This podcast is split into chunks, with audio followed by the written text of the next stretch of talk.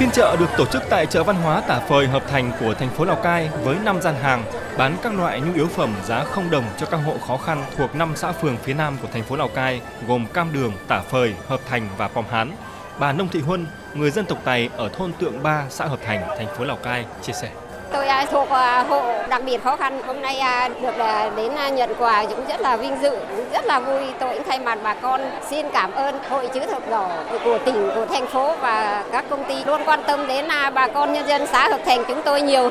Theo ông Vũ Viết Trường, Chủ tịch Hội Chữ Thập Đỏ tỉnh Lào Cai, phiên chợ không đồng nằm trong chuỗi hoạt động Tết Nhân Ái được Hội Chữ Thập Đỏ duy trì suốt 15 năm qua. Năm nay, các cấp hội chữ thập đỏ tỉnh Lào Cai đặt mục tiêu trao tặng ít nhất 17.000 suất quà Tết cho người khó khăn với tổng trị giá trên 5 tỷ đồng, trong đó có sự đóng góp nhiệt tình của nhiều tổ chức cá nhân hảo tâm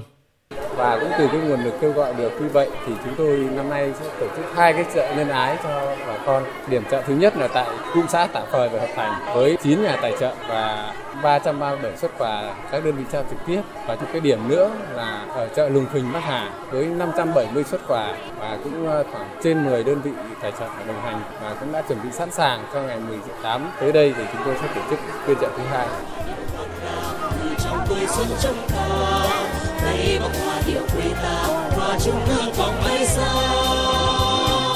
Ngoài hai phiên chợ không đồng của Hội chữ thập đỏ tỉnh, mỗi đơn vị Hội chữ thập đỏ cấp huyện, thị xã, thành phố của Lào Cai sẽ tổ chức ít nhất một chương trình hội trợ tặng quà vui Tết, lồng ghép các hoạt động văn hóa văn nghệ phục vụ người dân địa phương trước thềm Tết Nguyên đán.